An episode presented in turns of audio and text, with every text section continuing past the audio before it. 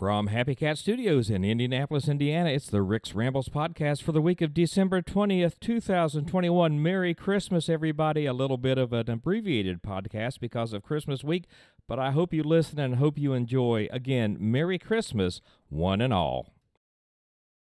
Fun facts. Well, of course, it's Christmas week, so today's fun facts are all about Santa Claus. Santa Claus is one of the most ubiquitous figures in modern culture.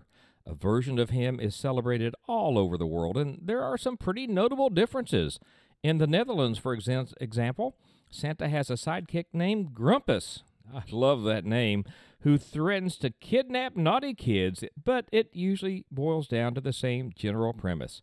If kids have been well behaved throughout the year, then a magical bearded man will break into their house and bring them presents. So here we go some fun facts about Santa Claus. Number one, his sleigh is probably the fastest vehicle ever made.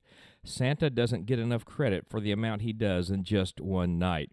It's one thing to say he visits every boy and girl and leaves them gifts, but when you start to crunch the numbers, you start to realize what a staggering job it really is. There are about 2.1 billion children in the world, and that's an average of 2.5 kids per household. That means he has to make 842 million stops on Christmas Eve and he has 31 hours to do it thanks to time zone differences. It's been calculated that to get to every house in that time period, his sleigh needs to move at 1,800 miles per second. Compare that to the NASA's Juno spacecraft, which is considered the fastest man-made object, which only reaches speeds of 40 miles per second. Well, Santa has not always worn red. As a matter of fact, that came courtesy of Coca-Cola. Santa's had a wide range of colorful outfits over the years green, brown, blue, and even tan, but it's only been since 1931 that he wears primarily a red and white suit. And that's all thanks to the Coca Cola Company, which used Santa in the early 30s to sell Coke products and, of course, dressed him in their trademark colors. Up next, Santa was a bachelor for many, many years. Santa, or a version of Santa, has been around for centuries and he's been part of American culture since the late 1700s. But it wasn't till the mid 19th century before anybody bothered to wonder if Santa would ever give up his bachelor ways and settle down. His spouse was first revealed in an 1849 short story, A Christmas Legend, written by a Philadelphia missionary named James Reese, and Mrs. Claus soon became a regular presence in Christmas stories. It wasn't till 1889, in a poem called Goody Santa on the Sleigh Ride, that she started to demand more of the holiday spotlight. As a matter of fact, in that story, she says to him, Why should you have all the glory of Christmas? Well, we all know he comes down the chimney, but it wasn't always that way. We owe a debt of gratitude to Washington Irving, the author more widely remembered for giving the world the legend of Sleepy Hollow, for concocting a better way for Santa to deliver presents than breaking through a window, which was his original method. It was in Irving's satirical short story from 1812 called Knickerbocker's History of New York, where St. Nick is first described as rattling down the chimney to bring presents. Up next, The Night Before Christmas, well, nobody really knows who wrote that. When a visit from St. Nicholas, or as it later came to be known, "Twas the Night Before Christmas, was first published in a New York newspaper in 1823, there was no name attached to it. It was sent anonymously to the Troy Sentinel and was published with a preface from the editors that began, We know not to whom we are indebted for the following description of that unwearied patron of children, Santa Claus but from whomsoever it may have come, we give thanks for it. In 1844, it was credited to a Bible college professor named Clement Clarke Moore, but there are some who insist that it was stolen from its true author, Henry Livingston Jr., and there was even, allegedly, an old manuscript to prove it. But of course, that manuscript was mysteriously destroyed in a fire. The mystery really continues to this day. Uh, number six, all letters addressed to Santa Claus, well, they all go to the same post office. Did you know that?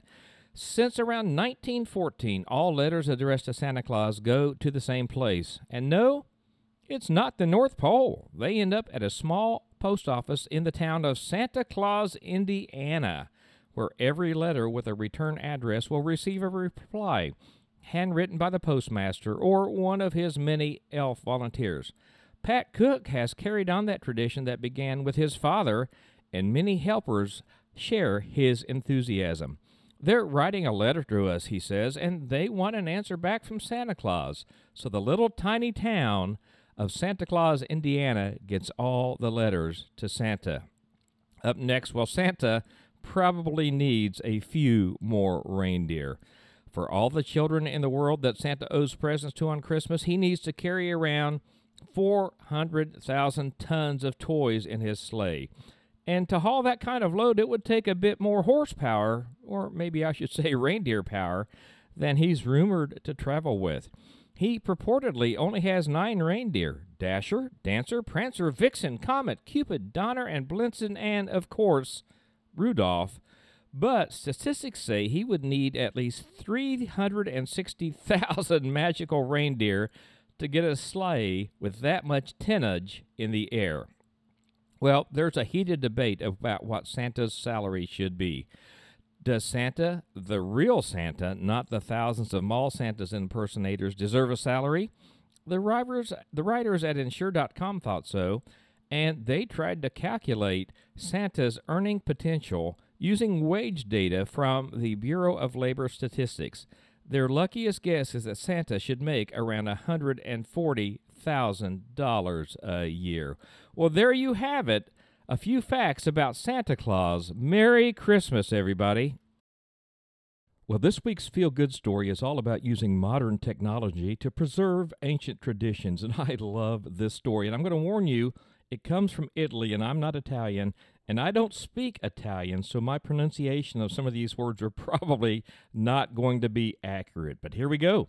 A filmmaker's project to capture the art of homemade pasta has turned the so called pasta nanas featured in her videos into a worldwide social media sensation. Since moving to Italy's La Marche region, Vicky Bennison, a former international development worker, has filmed more than 200 nanas, that's grandmothers in Italian, over the past four years, making all sorts of pasta from gnocchi in the Italian Alps to orecchiette in Puglia. Her YouTube channel features the Pasta Grannies and has become a runaway hit, ranking up well over 800,000 subscribers. These grannies, she says, are the last generation that had to make pasta every day to feed their families. I wanted to celebrate older women and their experiences. These women are survivors. They include Custon Nana Giuseppina Spignati, who is 93, who shows YouTube viewers how to make spaghetti like pici pasta. And in addition to making pasta, the videos are a bit of oral history, often recording unique techniques handed down from family to family.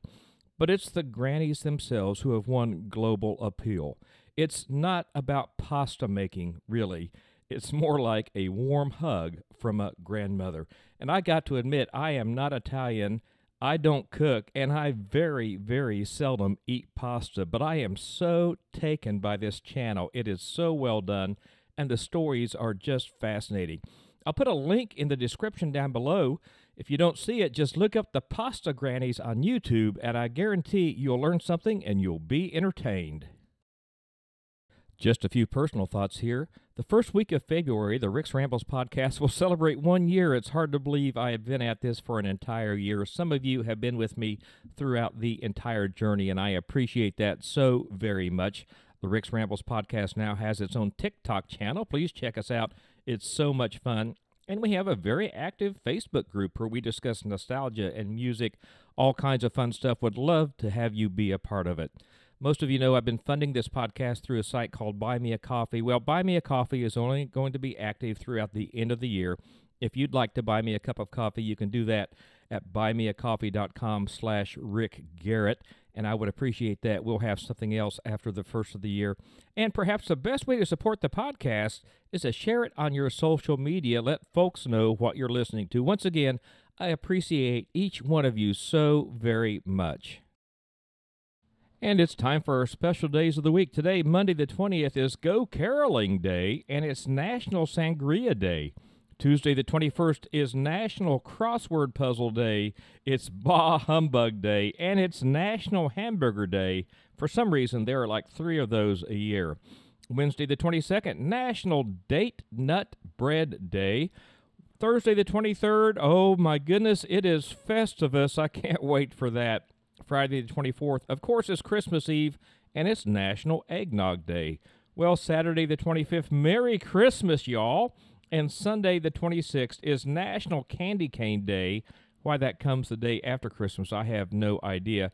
And it's National Thank You Note Day. As always, I so appreciate you listening. Please take a minute, share the podcast on your social media.